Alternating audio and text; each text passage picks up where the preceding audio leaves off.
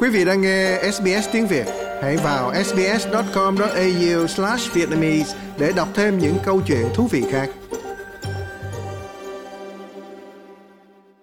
Ngoại trưởng Penny Wong và người đồng cấp Trung Quốc Vương Nghị đã vui vẻ tạo dáng trước ống kính ở Bali bên lề cuộc họp của nhóm G20.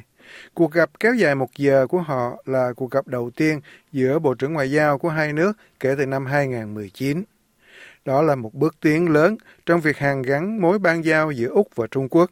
Tiếp theo sau cuộc gặp gần đây giữa Bộ trưởng Quốc phòng Úc Richard Miles và người đồng cấp Trung Quốc Ngụy Phượng Hòa tại Singapore.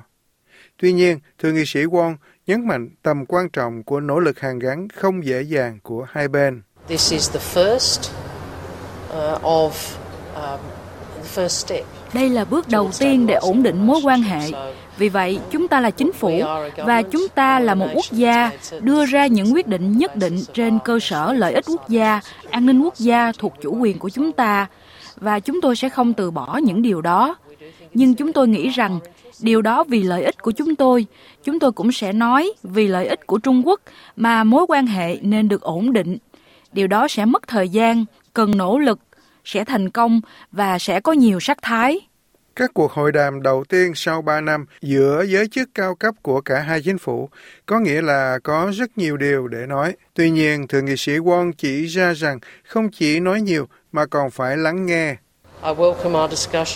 Tôi hoan nghênh cuộc thảo luận của chúng ta về các vấn đề quan tâm giữa hai nước, cũng như cuộc thảo luận của chúng ta về sự thịnh vượng, an ninh và ổn định của khu vực Chúng ta đã trao đổi thẳng thắn và chúng tôi lắng nghe cẩn thận các ưu tiên và mối quan tâm của nhau.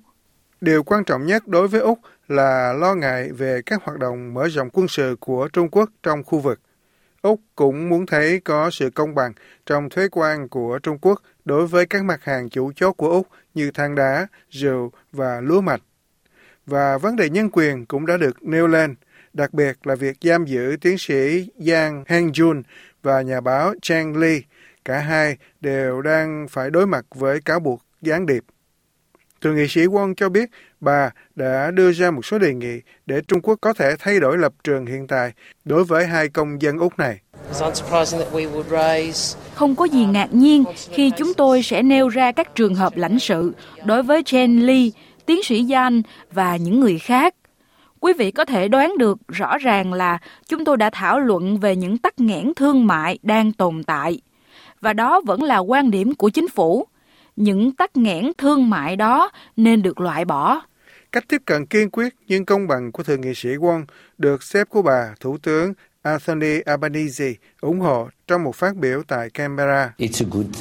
Thật là tốt khi đối thoại xảy ra. Chúng tôi có quan điểm rõ ràng. Chúng tôi sẽ hợp tác ở bất cứ đâu có thể và phát triển mối quan hệ tốt ở bất kỳ đâu có thể, nhưng chúng tôi sẽ bảo vệ lợi ích của Úc khi phải làm như vậy. Về phần Trung Quốc, họ cho biết các kênh đối thoại và tiếp xúc giữa nước này và Úc không bị cản trở.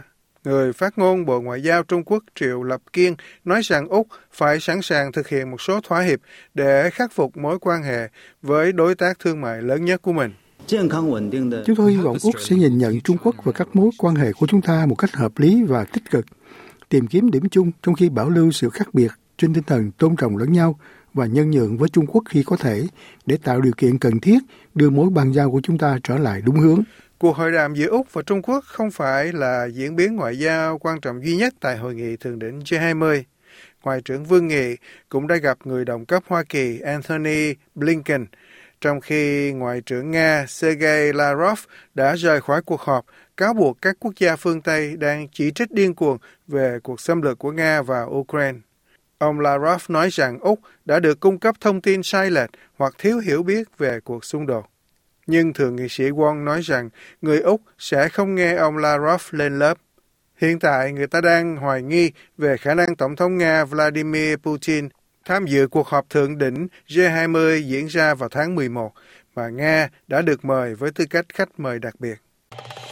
Quý vị muốn nghe những câu chuyện tương tự có trên Apple Podcast, Google Podcast, Spotify hoặc tải về để nghe bất cứ lúc nào.